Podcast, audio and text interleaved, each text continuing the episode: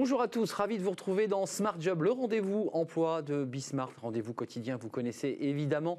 Euh, expertise, débat, analyse, on parle dans notre cercle RH du secteur aérien, au bord du crash. On va revenir évidemment sur ce plan social d'Airbus, 15 000 emplois supprimés.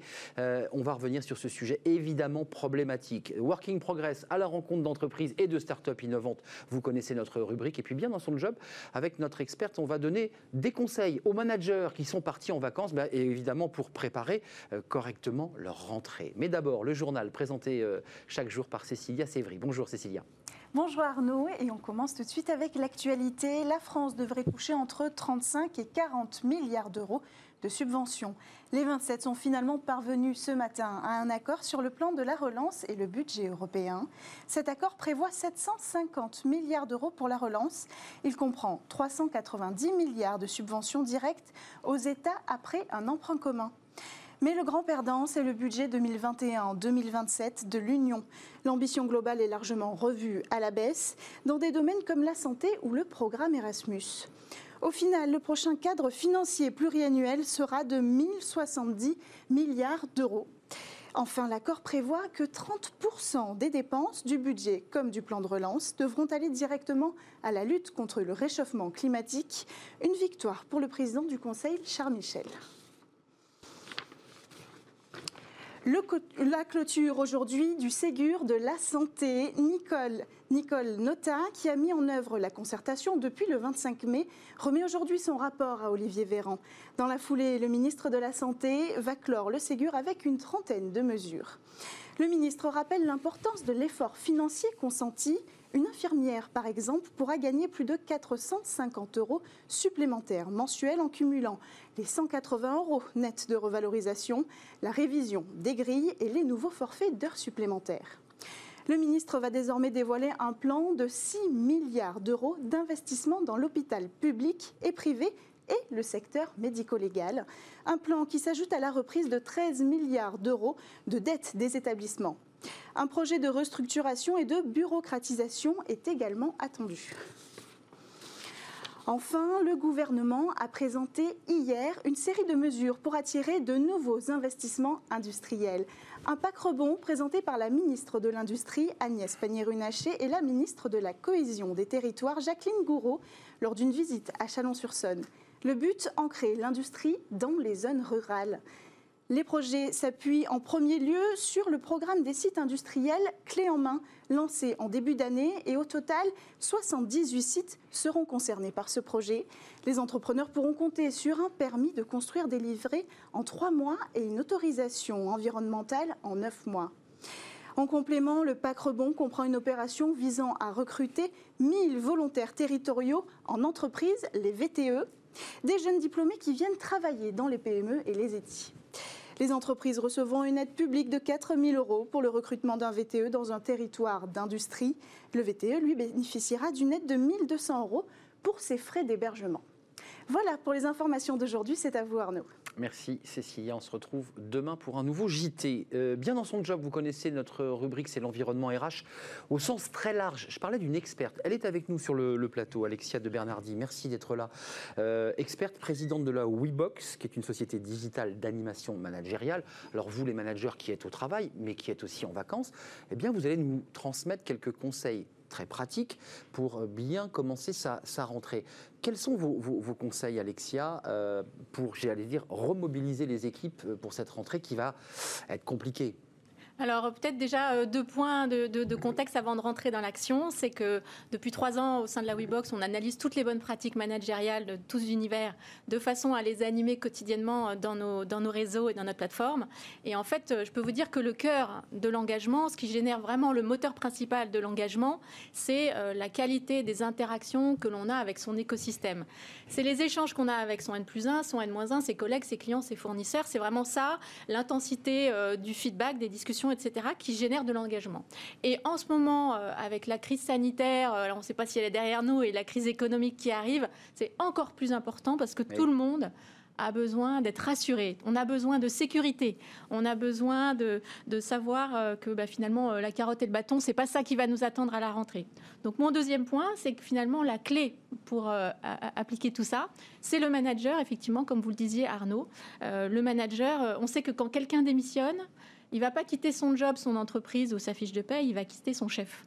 Donc c'est vraiment le manager qui va générer cet engagement. Donc c'est pour ça, vous disiez, l'importance d'aller euh, euh, sensibiliser les managers par comment dans les petits moments de la journée, dans chaque petite situation, hein, sans vouloir révolutionner la rentrée, des petites choses. Ils, vont pouvoir, euh, ils vont pouvoir motiver leurs équipes. Je précise quand même que, que WeBox, c'est important de le préciser, ce sont des choses très concrètes. Sur l'application, le manager, quand il a une pause, il peut cliquer et se dire tiens, j'ai un conseil pratique qui m'arrive. Alors, je le prends, je le prends pas, mais en tout cas, on me le transmet. C'est bien ça. Hein. exactement. Donc, exactement. On a une méthodologie, un algorithme qui est basé sur 12 leviers et 2500 contenus. Bah, peut-être qu'on peut afficher euh, les 12 leviers à l'écran parce qu'on a une méthodologie de diagnostic. Ouais, c'est assez joli d'ailleurs. C'est votre méthodologie euh, WeBox. On, va la voir, euh, cette, méthodologie. Elle, fonctionne comment? C'est quoi l'idée Alors en fait, donc on a dit le cœur de l'engagement. Le cœur de l'engagement, ce sont les interactions que l'on a. Et eh bien les interactions euh, que l'on a, elles, elles sont fondées finalement sur 12 leviers qui les caractérisent. Est-ce que je permets aux personnes de faire connaissance, de véhiculer de la reconnaissance, de pouvoir tester leur droit à l'essai, leur audace, de mettre de l'humilité, de la bienveillance, de la générosité, etc. Donc ça, c'est le premier point de départ, c'est de faire le diagnostic fantastique de ces 12 leviers. Alors on peut le faire tout seul avant de partir en vacances. On peut aussi appeler ses collaborateurs en disant bah, parmi ces 12 leviers, lequel veux-tu que l'on traite à la rentrée? Qu'est-ce qui est le plus important pour toi dans la qualité de nos échanges? Et ce qui crée évidemment une interaction? Euh, tout à fait, exactement. Alors on va peut-être noter euh, au centre du graphe quand c'est vraiment pas très bon, et puis à l'extérieur quand vraiment c'est euh, le point fort de la culture de l'entreprise. Hmm. Donc ça c'est la partie. Donc plus on s'éloigne et plus on est près du grand cercle, mieux c'est. Alors tout à fait. D'ailleurs c'est intéressant aussi de travailler nos points de force et pas forcément tout de suite s'attaquer à la partie la plus dure. Ensuite comment passer à l'action une fois qu'on a fait bah ce, diagnostic Soyons concrets. Voilà. Euh, donc, ou bien on peut renforcer nos points de force. Par exemple, si vous trouvez que l'optimisme est vraiment très important dans votre entreprise, allez chercher d'autres bonnes pratiques qui génèrent cet optimisme. Contactez d'autres managers et euh, euh, fixez-vous un plan d'action en disant bah, allez, ce mois-ci, dans mes réunions, je vais encore plus aller chercher cet optimisme. pour être concret, c'est quand on est autour de la table, on s'est fixé comme, euh, comme euh, objectif l'optimisme et donc on le, on, le matérialise. Exactement. On est optimiste. Alors oui, alors par les mots, par les gestes. Exactement. Donc on va aller chercher des pratiques qui vont le générer. Alors si je prends par exemple l'humilité, là, qui de mémoire sur le graphe était le point le plus faible, il y a plein de bonnes pratiques pour aller chercher, développer l'humilité dans son équipe. Ça peut être de démarrer une réunion en avouant une boulette qu'on a fait euh, avec beaucoup de simplicité. Ça, c'est important. Alors, justement, c'est souvent ce qui manque le plus. On peut aussi développer l'humilité en disant bah, je vais proposer aux juniors de donner son avis. On les oublie souvent, les juniors, les stagiaires. On peut aussi développer l'humilité dans son équipe en euh, posant des questions, en limitant, par exemple, une réunion qui n'est pas plus de 50% d'informations descendantes, en posant des questions. Euh, bah, finalement, si c'était à refaire, cette reprise, vous l'auriez fait comment? Qu'est-ce que vous avez pensé de la façon dont on a géré le confinement? Hmm. Donc, c'est toutes ces questions qui vont aller euh, amener des interactions sur tous les différents leviers euh, de cette rosace qui vont faire qu'on va générer de l'engagement. Et, vous, votre mission, WeBox, c'est d'aller vraiment euh, sur le terrain aller chercher les bonnes pratiques, c'est ça? Et ensuite, c'est une boîte à outils que vous ouvrez et que vous offrez, que vous distribuez aux managers? Exactement. Alors, la force, donc on a effectivement plus de 2500 contenus qu'on va chercher dans tout type de, témoignages, interviewer plus de 300 managers. Mais la force, en fait, c'est d'aller échanger entre pairs. Par exemple, si on était 5 ou 10 autour de la table et qu'on se disait bah, comment, à ma prochaine réunion, je peux augmenter euh, le droit à l'audace de mon équipe et de moi-même, eh bien, peut-être que tout seul, c'est un peu dur. On va peut-être lire le livre moteur d'engagement, euh, on va peut-être faire appel à la WeBox, mais si on ne peut pas, en fait, moi, j'incite les managers à se réunir, même sur un groupe WhatsApp, et à échanger en disant bon, allez, à la rentrée, comment on ferait pour développer la culture de l'audace Certains vont dire tiens, on va rencontrer des startups, tiens, on va créer une boîte à solutions, pas une boîte à problèmes, enfin, pas une boîte à idées, mais vraiment une boîte à solutions. Euh, d'autres vont dire, eh bien, euh, euh, on va faire un hackathon pour trouver toutes les idées qu'ont nos collaborateurs. Donc vraiment le côté échange entre pairs, euh, sur une plateforme digitale, en temps masqué. C'est comme ça qu'on va chercher les bonnes pratiques des vrais gens. Merci Alexia Bernardi. Vous avez cité ce livre, c'est le vôtre, 365 hein. actions pour mieux travailler, qui est sorti chez Marabout, qui est aussi le fruit de ce travail euh, de, rencontre avec les managers euh, pour le transmettre dans ce livre et dans WeBox, puisque vous en êtes la, présidente. Merci de nous avoir éclairé, vous les managers qui nous avez regardé. Voilà, vous avez appris plein de choses pour démarrer du bon pied cette rentrée qui s'annonce difficile. Tout de suite, vous connaissez notre rubrique, c'est Working Progress, à la rencontre d'entreprises, de start-up qui innovent. C'est tout de suite.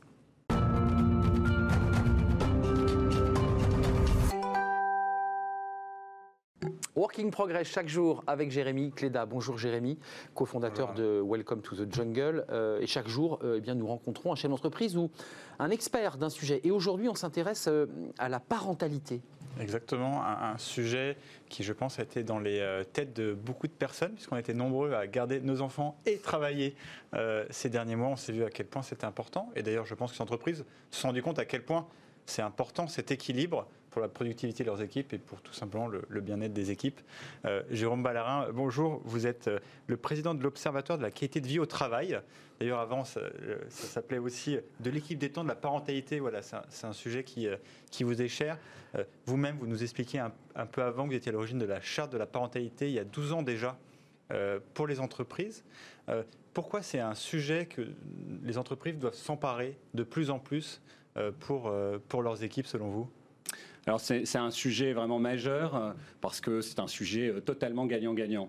C'est d'abord gagnant pour les collaboratrices et les collaborateurs. Alors moi, je porte un projet humaniste pour l'entreprise, donc je commence par le collaborateur et la collaboratrice. Je, pense euh, depuis toujours qu'un être humain est un écosystème qui trouve son équilibre dans une pluralité de sphères d'épanouissement, qu'elles soient professionnelles, familiales, artistiques, spirituelles, etc. Chacune à chacun son propre cocktail de l'équilibre et du bonheur. Donc euh, voilà, s'occuper de la parentalité, bah, c'est permettre cet épanouissement pluriel et permettre finalement aux gens d'être plus heureux.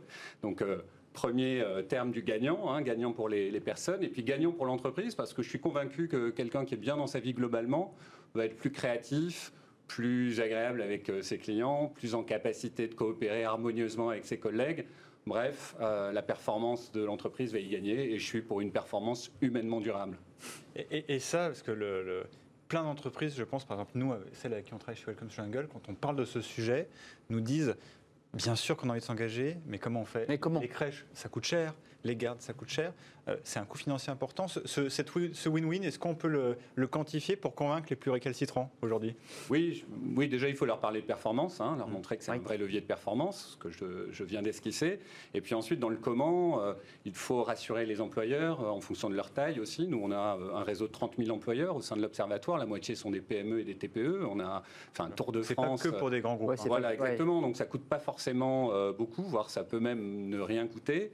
On voit depuis des années que les, les PME sont plus euh, dynamique sur des sujets de télétravail, par exemple, qui n'est pas forcément un sujet très coûteux, c'est plus un sujet de flexibilité organisationnelle, ou sur des sujets de dialogue entre le manager et les collaborateurs. Mais pour euh, vous donner un peu un panorama euh, des, catégories d'actions un peu principales sur lesquelles les, employeurs peuvent aller piocher, encore une fois, l'idée, c'est pas qu'ils fassent tout, mais qu'ils choisissent peut-être deux, trois actions très concrètes à mettre en œuvre et puis à progresser. Lesquelles, excusez-moi, très concrètement, lesquelles, par exemple? Très concrètement, des choses autour des comportements managériaux, pour les rendre plus empathiques, plus respectueux. Des choses autour de l'organisation du travail. Il y a une forte demande des salariés aujourd'hui sur la flexibilité euh, des modes d'organisation, des horaires, des Pour être concret, euh, j'emmène mon fils à l'école, je ne peux pas arriver à 9h euh, ou 8h45 pour la réunion, on la décale d'une demi-heure par exemple. Tout à fait. Des réunions plus efficaces, plus courtes, c'est un vrai fléau, la réunionnite. Aujourd'hui, ça fait perdre du temps à tout le monde. du télétravail, bien évidemment, et on voit à l'occasion de la crise sanitaire que bah, voilà, on accélère aussi sur ces sujets. Et puis euh, des services aussi, des conciergeries euh, qui facilitent euh, voilà, les courses, les crèches, du soutien scolaire aussi pour les enfants des salariés, ça se développe beaucoup. Mmh. Et puis je terminerai par quelque chose qui pour moi est vraiment la nouvelle frontière de ces sujets de parentalité, c'est le management de soi. C'est aider les personnes à mieux manager leur propre écosystème.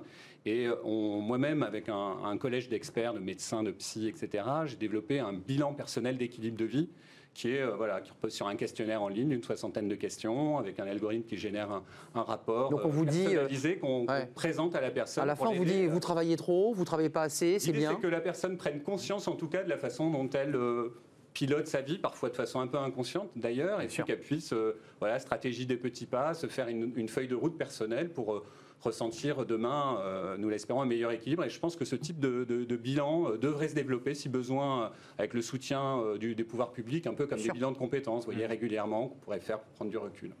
Et, est-ce que, ce- que souvent aussi, certaines personnes disent, là on rentre dans la sphère privée des gens, la sphère personnelle, est-ce que c'est le rôle de l'entreprise Euh, Est-ce que ce, paternalisme un peu nouvelle, euh, nouvelle génération a, sa place?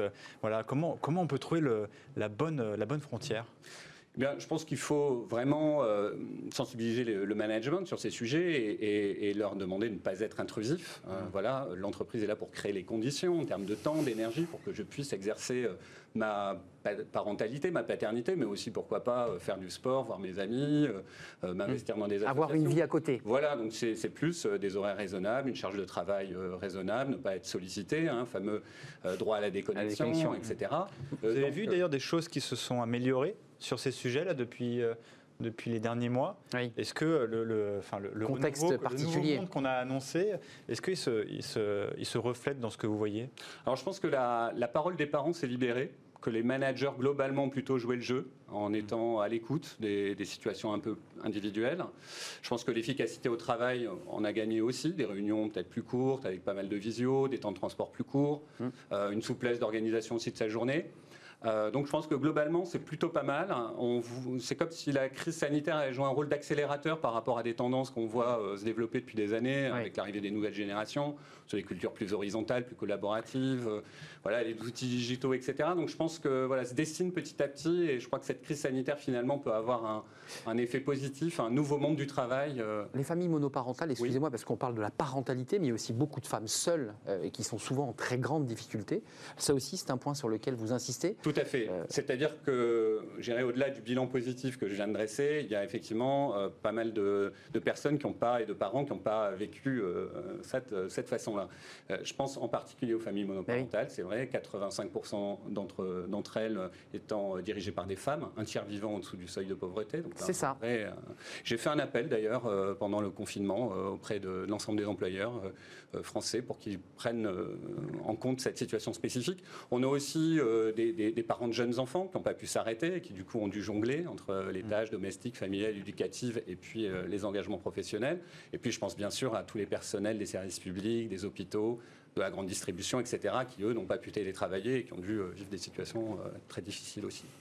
Et, peut-être un, dernier mot aussi sur euh, l'actualité. Il y a cet enjeu qui est repris maintenant pour le gouvernement. On parle de, rallonger le, congé paternité, de le faire passer à un mois.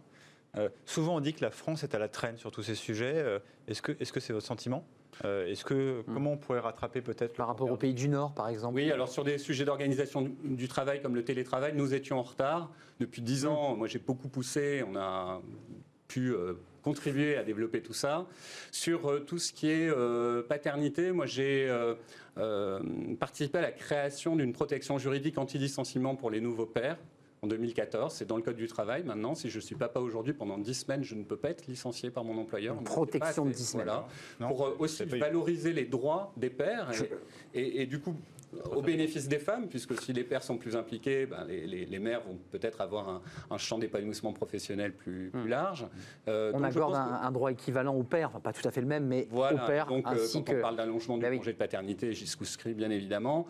Et je pense que la France, c'est plutôt en avant sur ces sujets qu'il y a un modèle social français à promouvoir à l'extérieur sur le, sur le thème de la parentalité. En tout cas, elle bouge, la France. Euh, Et grâce à vous, Jérôme Ballarin, président de l'Observatoire de la qualité de vie au travail, parce que vous avez changé de nom, vous avez décidé comme ça de, de redonner un nouveau souffle à l'Observatoire. Merci d'être venu. Puis il y a un site internet qui est, qui est très intéressant à découvrir avec vos, vos études. Merci, merci à vous. Tout de suite, c'est Travailler demain. Vous connaissez notre rubrique. C'est une start-up qui innove. On parle de la parentalité. Et oui. Travailler demain, toujours avec Jérémy Cléda, et on reste dans notre thématique. On parlait de la parentalité. Là, on parle de la garde d'enfants avec une, une start-up, C'est une un association. Qui est, qui est clé. euh, si on parle d'équilibre, en tout cas, euh, même d'ailleurs hein, du couple euh, sur le sujet des, des enfants. Le sujet clé, c'est comment on peut garder ses enfants. Euh, et c'est le, le- le- le sujet là. Euh, on est avec Maïmanotou Mar. Bonjour. Bonjour. Vous êtes la, la fondatrice de Gribouillis. C'est une association professionnelle euh, de garde d'enfants en Ile-de-France. Et, et d'ailleurs, c'est euh, avant tout aussi, un- de ce que j'ai compris, un projet euh, familial, puisque vous avez euh, créé ça avec votre, euh, avec votre mère. Comment, comment est venue euh, l'idée ensemble? Bah, L'idée est vraiment venue euh, de son expérience. hein. Elle a 15 ans d'expérience en tant que professionnelle de la garde à domicile. Elle est aussi jury de validation des acquis de l'expérience Hmm. euh, dans le secteur. Pour les femmes qui veulent passer dans ce métier. Et les hommes, certains. Et les hommes, il en existe certains, mais rare. effectivement, chez nous, chez Gribouille, en tout cas, il n'y a que des femmes aujourd'hui. Et, et donc, euh, finalement, elle est partie euh, de deux constats qui sont quand même assez accablants. Euh, on voit qu'il y a pas mal euh, de parents qui vivent le vrai parcours du combattant, donc qui mettent plus de trois semaines, des fois un mois et demi, à juste mettre en place un mode de garde euh, Mm. dans leur domicile. Bien sûr, ça empiète sur le temps de travail, il faut être assez euh, Parce qu'il n'y a lucide pas assez de place en crèche, parce qu'il n'y a pas assez de structure, ça Effectivement, par exemple, à Paris, il y a une place pour deux enfants entre 0 et 3 ans. Donc forcément, il y a cette problème- première euh, problématique. Et la deuxième aussi, c'est que finalement, euh, en fonction euh, des horaires de travail, euh, voilà, et du projet parental, il ne faut pas oublier aussi que certains souhaitent avoir un projet de garde qui soit personnalisé. Euh, on a des parents de plus en plus actifs hein, euh, sur ces questions de parentalité. Donc du coup, ils vont choisir euh, la garde à domicile. Et donc de l'autre côté, paradoxalement, euh, on voit qu'il y a des gardes d'enfants, on les appelle souvent nounous à domicile. Ouais, les nounous, ouais, c'est vrai. Voilà, c'est ça. Qui chôment pour la première fois de leur vie, après euh, 10 ans de carrière, 15 ans de carrière, parce que le marché de l'emploi s'est déplacé finalement du bouche à oreille qui était dans les quartiers résidentiels à, euh, aux plateformes numériques, alors qu'elles souffrent de la fracture digitale. Donc on a créé Gribouillis justement pour remettre du lien dans ce secteur. Euh, c'est vraiment une communauté. Vous les euh, répertoriez sur ce site? Exactement. Alors, plus, euh, on a beaucoup dans l'accompagnement très humain. Effectivement, après, sur le site euh, et sur nos outils digitaux, nous, on va mettre effectivement toutes les informations nécessaires à leur Puis professionnalisation. on a besoin de la euh, voir, cette nounou. On a ah. besoin de lui parler à un moment donné. Exactement. C'est important. Donc, euh, donc nous, on va surtout faire des ateliers de professionnalisation. Elles vont partager leurs bonnes pratiques les unes avec les autres et surtout aussi avec les acteurs du secteur, que ce soit le public ou le privé, qui ont du mal à mettre en place euh, des politiques qui soient adaptées, que ce soit dans l'entreprise pour la parentalité, au niveau des collectivités, comment on accompagne euh, sur le mode de garde à domicile, mais aussi euh, les acteurs euh, du numérique. hein. Toutes ces plateformes qui veulent aussi être en contact avec ces nounous. C'est- un sujet clé d'ailleurs. On, voit bien que, bah, évidemment, vous aidez des familles qui sont en recherche d'un mode de garde. C'est indispensable, en particulier, tout le monde travaille. Mais justement, réconcilier aussi ces, personnes qui sont souvent un peu en marge de la technologie, qui n'ont pas forcément tous les moyens nécessaires pour se connecter aux gens, ça, ça paraît indispensable. Donc finalement, vous, vous êtes vraiment clé pour les, euh, pour les deux parties. Comment vous les accompagnez un peu au quotidien? Est-ce que vous allez jusqu'à aussi euh, les aider dans, euh, euh, je sais pas moi, leur, leur fiche de paie, la, la- la rémunération, les conseiller sur d'autres choses? On imagine qu'il peut y avoir plein de cas euh, complexes à gérer. Oui, alors ce qu'il faut comprendre, c'est qu'aussi bien les professionnels que les parents sont complètement isolés. Donc il y a quelques acteurs qui existent, mais qui ont du mal à être très visibles, etc. Donc nous, on va remettre du lien. Déjà, la première chose, c'est qu'effectivement, euh, les gardes d'enfants, euh, surtout en Ile-de-France, euh, elles sont la moitié des gardes d'enfants exercent en Ile-de-France, il faut le savoir. Donc elles ont maintenant aujourd'hui ce, ce message qu'elles se transmettent. Gribouille existe, on a une association, et donc du coup, on peut effectivement se faire accompagner, trouver de l'emploi, etc. Donc là, c'est effectivement pour nous une porte d'entrée importante et on va accompagner et on va aussi orienter vers les acteurs compétents sur les différents sujets. De fait, effectivement, euh, on n'est plus isolé et on fait la même chose du côté du parent finalement. Euh, là, Donc le parent va sur votre site. Exactement. Et, Et vous pouvez nous trouver sur notre site, sur les réseaux sociaux, euh, donc gribouillis.fr, sans S. Et donc, euh, effectivement, ils nous contactent. Et on a fait euh, plus, de, plus de 150 euh, projets de recrutement comme ça, où on accompagne individuellement ces jeunes parents à mettre en place un mode de garde, à évaluer est-ce que c'est le bon ou pas. Et on va beaucoup plus loin. Du coup, on va aussi faire le recrutement. Donc, on va définir leur projet parental. On le transforme en projet de garde et du coup on leur présente trois professionnels qui correspondraient et là on laisse faire le feeling hein, parce que là nous on n'a pas d'outils hein, pour, pour faire Non, ça là, donc là. pour rencontrer L'algorithme euh, n'est pas encore voilà là. on est d'accord Encore que. Pour l'instant, ça ne marche pas. Voilà, donc euh, on, on laisse les personnes se rencontrer et on accompagne. Et donc euh, ensuite, euh, c'est là aussi où c'est important. Bien sûr, on va fournir le modèle de contrat, etc. Mais il faut aussi accompagner dans la durée. Parce qu'en fait, ce mode de garde à domicile, c'est le plus flexible. Euh, elles travaillent pour beaucoup d'entre elles 50 heures par semaine. Donc ça permet aux énorme. parents d'aller travailler. euh, de- on prend en compte C'est- les temps c'est de beaucoup, hein, transport, 50 heures par euh, semaine, hein, complètement. Bah, on est à la limite du code du Du travail. code du travail, hein, on est d'accord. Et- Donc, et, euh, justement, Maïmonatou, là, oui. euh, avec ce qui s'est passé, on imagine que les gens étaient peut-être un peu stressés d'avoir des gens chez eux avec le Covid, etc. Comment, comment vous avez vu les, les- les- les choses évoluer? Et, et- et peut-être un mot aussi sur les entreprises Oui, euh, oui. de, ces, de ces parents. Euh, Est-ce que les attentes ont bougé Euh, Oui. Qu'est-ce que vous avez euh, constaté? Oui, oui, je pense que le, le premier constat, c'est qu'il y a une prise de conscience collective et qui correspond vraiment à notre vision. Il y a une vraie chaîne de solidarité aujourd'hui dans l'économie qui est essentielle. On a parlé des premières lignes, deuxième ligne et troisième ligne. Donc c'est important déjà pour tout le monde de, de comprendre cet enjeu-là, et notamment pour le parent, pour savoir comment il se positionne par rapport à tout ça, et pour l'entreprise aussi. Parce qu'on impacte sur la productivité, la quali- qualité de vie au travail euh, et, et beaucoup d'autres choses. Donc euh, ça, ça a été la première chose. Ensuite, il a fallu accompagner. Euh, donc nous, on a développé un kit de prévention sanitaire le temps que les autorités puissent mettre en place des bonnes pratiques pour le secteur, qui sont venues quand même assez tardivement. Et ça rassure les parents. Bien sûr, parce qu'il il faut savoir que pendant le confinement, et même pour les parents qui euh, télétravaillaient, il y avait des nounous qui continuaient à exercer. Merci, merci de nous avoir transmis votre passion. Gribouillis, euh, il y a un site, gribouillis.fr, à la fois pour les parents, mais aussi pour toutes les nounous assistantes maternelles. Et les Cher- entreprises. Et les entreprises, On on a bien compris. effectivement. C'est l'ensemble de l'écosystème. Merci Maïmo Natou. Mar, vous êtes la cofondatrice de Gribouillis avec votre maman. Merci à vous. Au. Merci Jérémy. Cléda euh, d'avoir partagé ce moment Working Progress. Mais ça revient demain évidemment avec de nouvelles rencontres. Euh, tout de suite, c'est notre cercle RH. On parle de l'aviation, le secteur de l'aviation au bord du, du crash. Oui, c'est un secteur durement touché. On parlera du plan social d'Airbus avec 15 000 suppressions d'emplois. Le cercle RH, c'est tout de suite.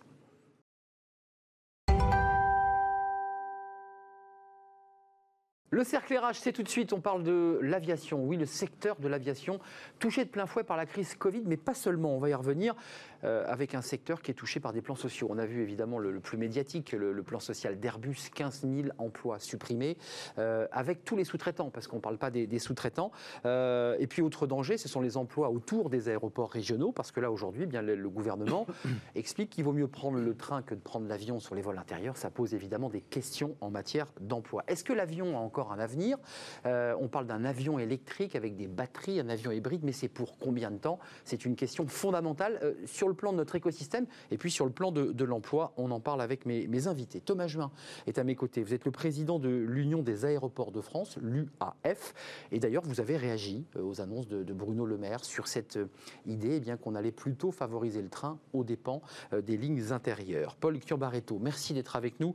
Vous êtes économiste, spécialiste de, l'aérien, directeur de, la chaire Pégase, c'est à Montpellier Business School, et vous dites des choses cash, euh, parlant évidemment de la pollution des avions, mais parlant aussi de la pollution euh, bah, que provoque Internet, par exemple. On en parlera dans quelques instants. Francis Massé, merci d'être avec nous. Vous êtes le directeur pédagogique de l'Université du transport aérien, UTA, euh, à l'ENAC, qui est une institution. Et puis je précise, parce que vous êtes un passionné, non pas que de la fonction publique et de sa réforme, mais passionné de l'aviation, ancien secrétaire général de la DGAC, la Direction générale de l'aviation euh, civile. D'abord, on, a- on va voir des chiffres sur le constat. La situation est dramatique. Euh, baisse de moins 97% pour Orly, moins 88% pour Roissy. Euh, Thomas Juin, d'abord, est-ce qu'on est dans une situation euh, irréversible Est-ce que, au moment où on se parle aujourd'hui, vous dites le secteur aérien est en très grand danger, et évidemment avec tous les emplois qui en découlent? Alors écoutez, on a en effet un, phénomène inédit dans le secteur. Je pense que depuis la, la création de l'aviation commerciale, on n'a pas connu une telle situation. Donc c'est toujours difficile de se projeter quand euh, on va vers quelque chose qui est inédit. Ce que je peux dire, c'est qu'on a clairement une prévision sur 2020 qui est assez catastrophique, puisque l'on estime que l'on aura à peu près euh, moins 60% euh, d'activité, c'est-à-dire si vous rapportez ça au trafic passager français, c'est moins 120 millions de passagers rien que pour la France. Donc en effet, c'est un coup dur. Après, irréversible, euh, tout dépend ce qu'on entend derrière. Ce qui est clair, c'est qu'il y aura une transformation euh, de notre activité euh, dans les prochains mois, prochaines années. Et donc Oh. c'est en ce sens qu'on peut dire que c'est irréversible, c'est-à-dire qu'on va continuer à avoir une activité qui va se redéployer, mais d'une façon différente, ça c'est clair. Euh, Paul Chiamaretto, sur la question de l'emploi, euh, parce qu'il y a un plan social Airbus, c'est ceux qui fabriquent les avions. On était leader leader mondial, 15 000 emplois supprimés. Puis je pense à tous les autres emplois qui découlent à la fois sur les plateformes, euh, évidemment, des aéroports, puis tous les emplois sous-traitants qui vivent de l'aéroport et de l'avion. Vous l'évaluez à combien ça, ce risque-là? Alors, ce risque, il est assez difficile à, évaluer, mais on a bien conscience que le transport aérien est un vecteur de développement économique. Euh, une statistique qui revient assez régulièrement, c'est qu'à chaque fois qu'on augmente de 10% la connectivité ou le nombre de destinations d'un aéroport, on augmente de 0,5% le PIB local. Donc, réduire le transport aérien, en particulier en période de crise ou dans le cadre d'une volonté politique, ben c'est aussi mettre en danger l'emploi direct, indirect et surtout réduire l'attractivité de cette région. Hum, bien sûr, on parlera de Bordeaux parce qu'il y a aussi un écosystème autour. Francis Massé, vous êtes dans quel état d'esprit? Parce que vous, vous avez créé cette université du TA, l'ENAC. C'est l'écosystème, c'est le, monde de l'aviation, hein, euh, ceux qui fabriquent, ceux qui vendent, ceux qui... Euh, Qu'est-ce que, qu'est-ce que vous dites aujourd'hui? Parce que c'est une situation où le, le, l'enjeu politique est fort. On a quand même des gouvernements, mmh. des citoyens qui disent euh, c'est une honte de prendre l'avion, prenez le train, c'est bien plus sympa. Ça veut dire que ça tue le secteur. Ben, en effet, euh, l'écosystème du transport aérien est un écosystème complexe et il continuera à se développer parce qu'il est innovant.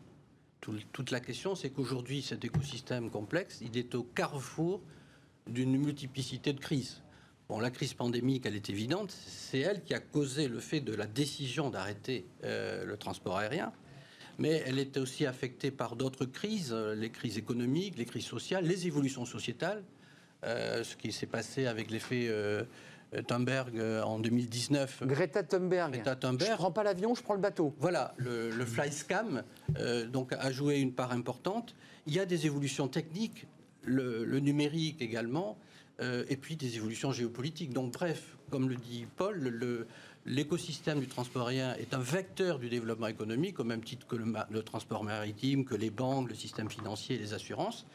Donc c'est un vecteur qui a des chances, évidemment, à 5-10 ans, disent les experts, de se redévelopper, de se transformer, mais au prix, évidemment, d'un passage à vide très très important ce passage à vide, vous l'évaluez parce que les aéroports régionaux commencent à tirer la sonnette d'alarme. Euh, ils vous disent, mais attendez, comment on fait pour continuer à se développer économiquement puisqu'on nous dit que vous êtes les, les, méchants pollueurs aux dépens des trains qui, qui le seraient moins et qui le sont moins d'ailleurs. Qu'est-ce que vous leur dites? Écoutez, je pense qu'après la Convention citoyenne... Vous avez dû prendre un coup sur la tête quand vous mais je pense qu'à la rentrée, il faudra une convention sur l'emploi. Je pense que le maître mot dans les prochains mois, ça va être très dur pour un certain nombre d'entrepreneurs, pour un certain nombre de salariés. Et, je crois que prendre des décisions unilatérales comme cela, parce qu'il y a un état ambiant euh, où on tape sur l'aérien, euh, c'est toujours assez frappant qu'on n'interroge pas au moins les usagers des lignes aériennes. Pourquoi prennent-ils le Paris-Nantes, le Paris-Bordeaux J'aimerais bien, bien qu'on interroge les usagers. Ouais. Parce que je ne pense pas qu'on a que des inconditionnels de l'avion, dans les usagers de l'avion. Ah oui. Je pense qu'il y a des gens qui prennent l'avion parce qu'ils en ont besoin. Et ce qui me frappe dans, la, dans cette décision de, de, supprimer des vols intérieurs, c'est qu'à la base, je demande, et j'ai demandé au gouvernement, à ce que l'on interroge et qu'on se concerte avec les entreprises locales, les aéroports, pour savoir pourquoi il n'y a pas eu un report modal complet de l'avion vers le train. Parce que l'avion et le train sont complémentaires, contrairement à ce qu'on dit en France, très complémentaires. Le report modal a, eu lieu essentiellement. Donc s'il reste encore quelques lignes qui fonctionnent, c'est qu'il y a une raison. Et j'aimerais bien qu'on qu l'identifie. Vous, vous mettez les pieds dans le plat, vous dites, euh, vous êtes un expert des questions euh, aériennes, vous dites, c'est vrai, l'avion, c'est du kérosène, il faut, il faut mmh. le dire. Euh, c'est donc un carburant polluant comme, euh, comme l'essence. Hein. Euh, mais vous dites, Internet, ça pollue beaucoup aussi, on n'en parle pas. Alors, c'est pas moi qui le dis en tant que tel, mais en tout cas, il y a un consensus chez les scientifiques concernant la part du transport aérien dans les émissions de CO2 mondiales. On est entre 2 et 3 des émissions de CO2 peut remonter jusqu'à 5% éventuellement si on parle des effets hors CO2. Euh, mais finalement, il y a d'autres secteurs qui polluent tout autant ou plus. Et ce qui est assez paradoxal, c'est qu'en fait, les Français, dans leur ensemble, ne sont pas au courant de ça. Ou en tout cas, ils ont une vision qui est complètement biaisée de la réalité des émissions du transport aérien. Transport aérien, je le disais, 2 à 3% des émissions de CO2. 90% des Français pensent que c'est plus. Et finalement, une partie, à peu près 50% de la population française pense que c'est plus de 10% des émissions de CO2.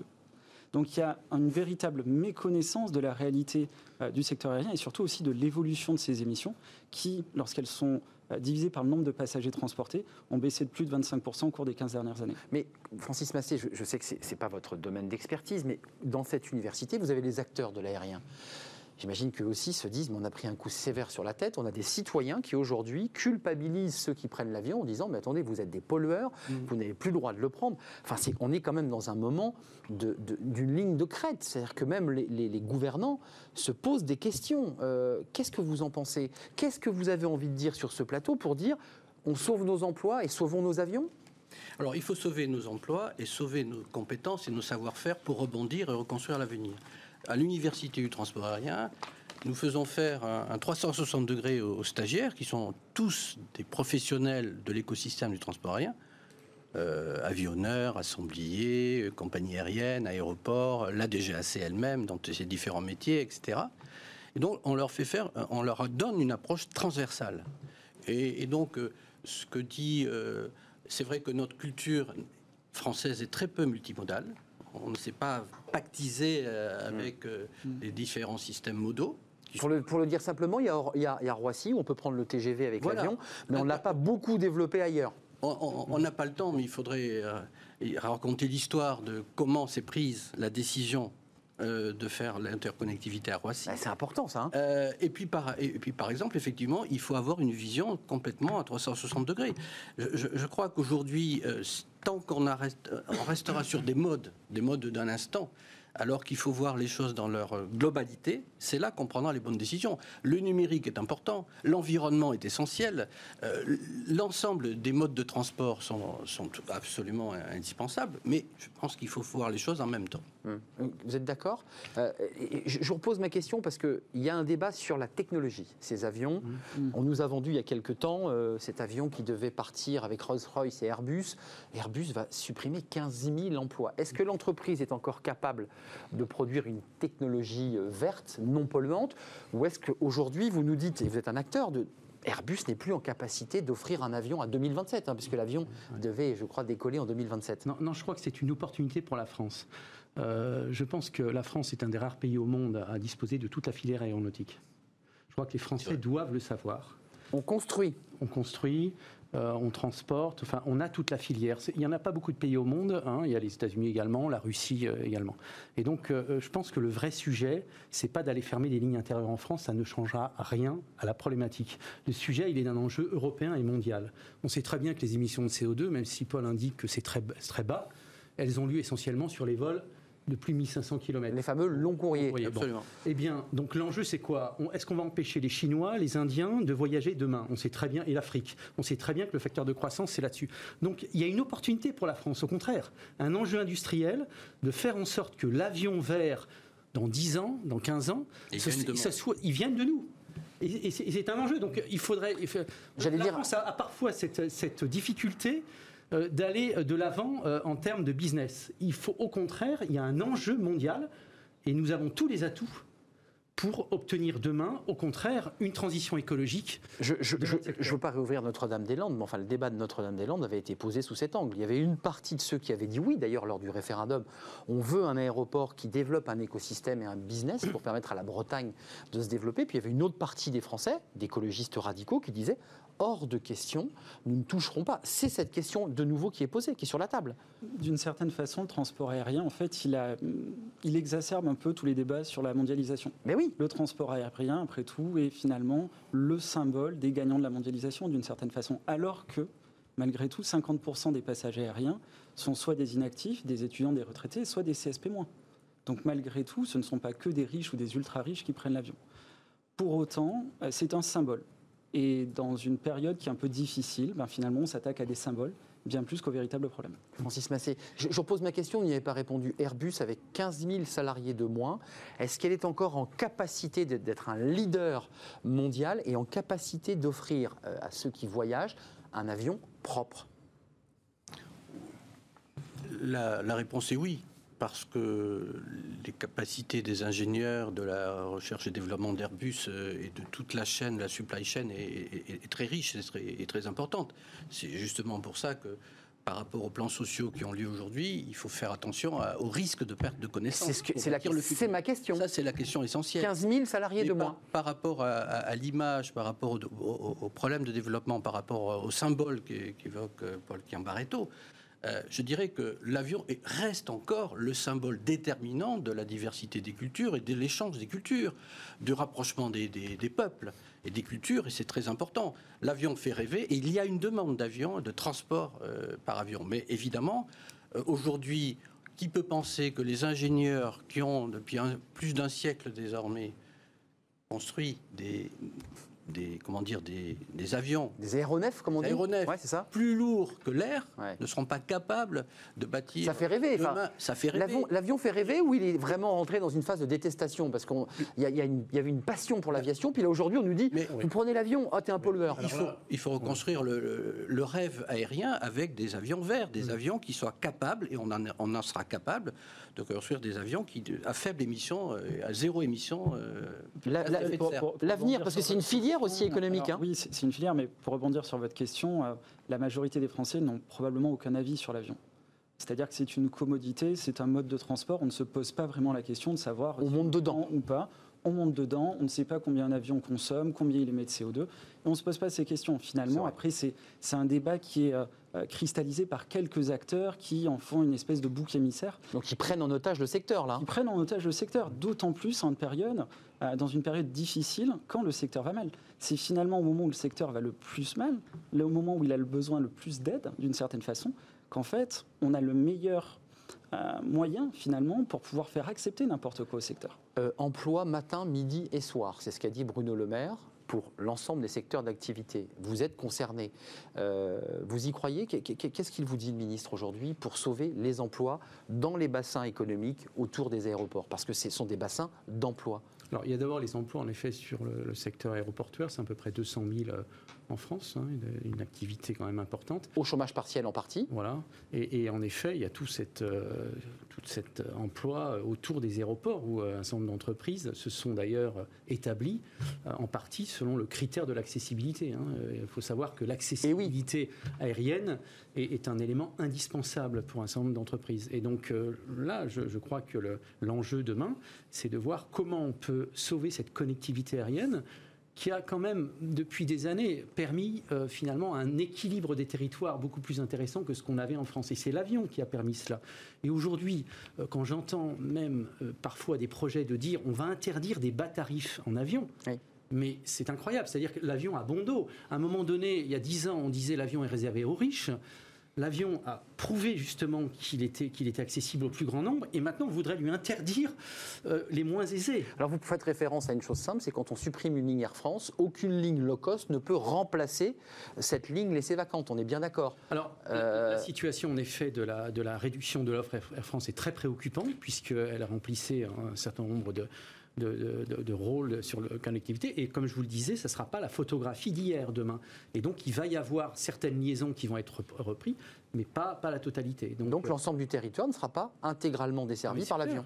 On clair. va vers ça. On, ah bah, on va vers une situation, en tout cas, qui se dégrade en termes de connectivité. Donc, tout l'enjeu demain, nous, les aéroports français, c'est ce qu'on a demandé au gouvernement, de faire en sorte qu'ils mettent en place un dispositif, ce qu'on appelle un, un observatoire des coûts de toucher, pour que le- la France ne soit pas le dindon de la farce.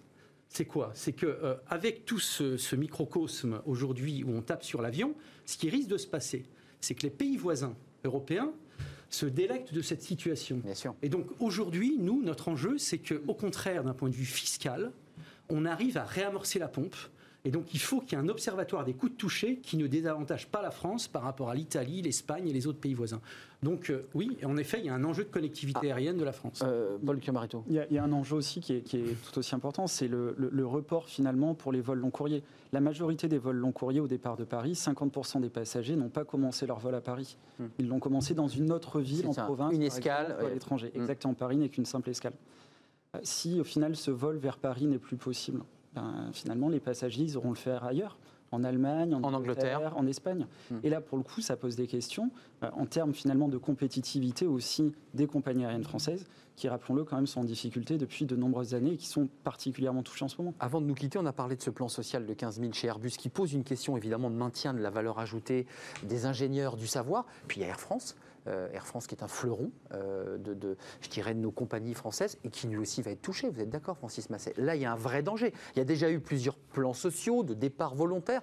Puis là, Air France, évidemment, j'imagine, s'interroge pour la rentrée. Bien sûr, mais d'une manière générale, il y a un enjeu de connectivité au niveau européen par rapport à l'ensemble du monde global, au niveau euh, des, de- des- des territoires. Et donc, c'est très important de, conserver ce vecteur qui est, qui est l'avion. Et effectivement, euh, il est important pour l'Europe d'avoir des grandes compagnies comme Air France, comme, euh, euh, Lufthansa, parce que c'est d'autres compagnies aériennes européennes, parce que l'Europe a besoin de connectivité. Et quant au territoire, effectivement, on n'a pas jusqu'à présent parlé d'aviation d'affaires, mais imaginons tel euh, chef de, de PME, d'entreprise, de PME, de, d'ETI industriel à Libourne, euh, à Béziers ou, ou à l'île Lesquin, etc. Ils, ont besoin de temps en temps d'aller faire des affaires à Francfort, à Londres, euh, à Milan. Et ils, ils doivent. Et c'est pas le TGV qui va répondre à ça. Enfin là, au, si mo- le train. au moment où on se parle, quand on voit les chiffres de- de- d'arrêt d'activité, moins 97, moins 88 à Roissy, tous ces hommes d'affaires ne, ne- ne se déplacent plus. hein, ils sont en visio. Vous êtes, je pense que c'est comme ça que ça se passe. Alors- Il n'y a plus d'activité de déplacement à faire ou de moins en moins. Ouais, moi, je peux vous dire que dans, dans- Oui. dans- dans les indicateurs qu'on commence Oui, à voir, parce que c'est intéressant de. je, je suis moins inquiet sur la demande. Les gens sont pragmatiques. Ils prennent l'avion ou le train en fonction de, De leurs besoins. Donc, faut, faut- il faut, il faut en- Sans y mettre la grille de lecture en- en- écologique. Enlever toute idéologie, je, mets- je dirais ça, même sur absolument. ce sujet.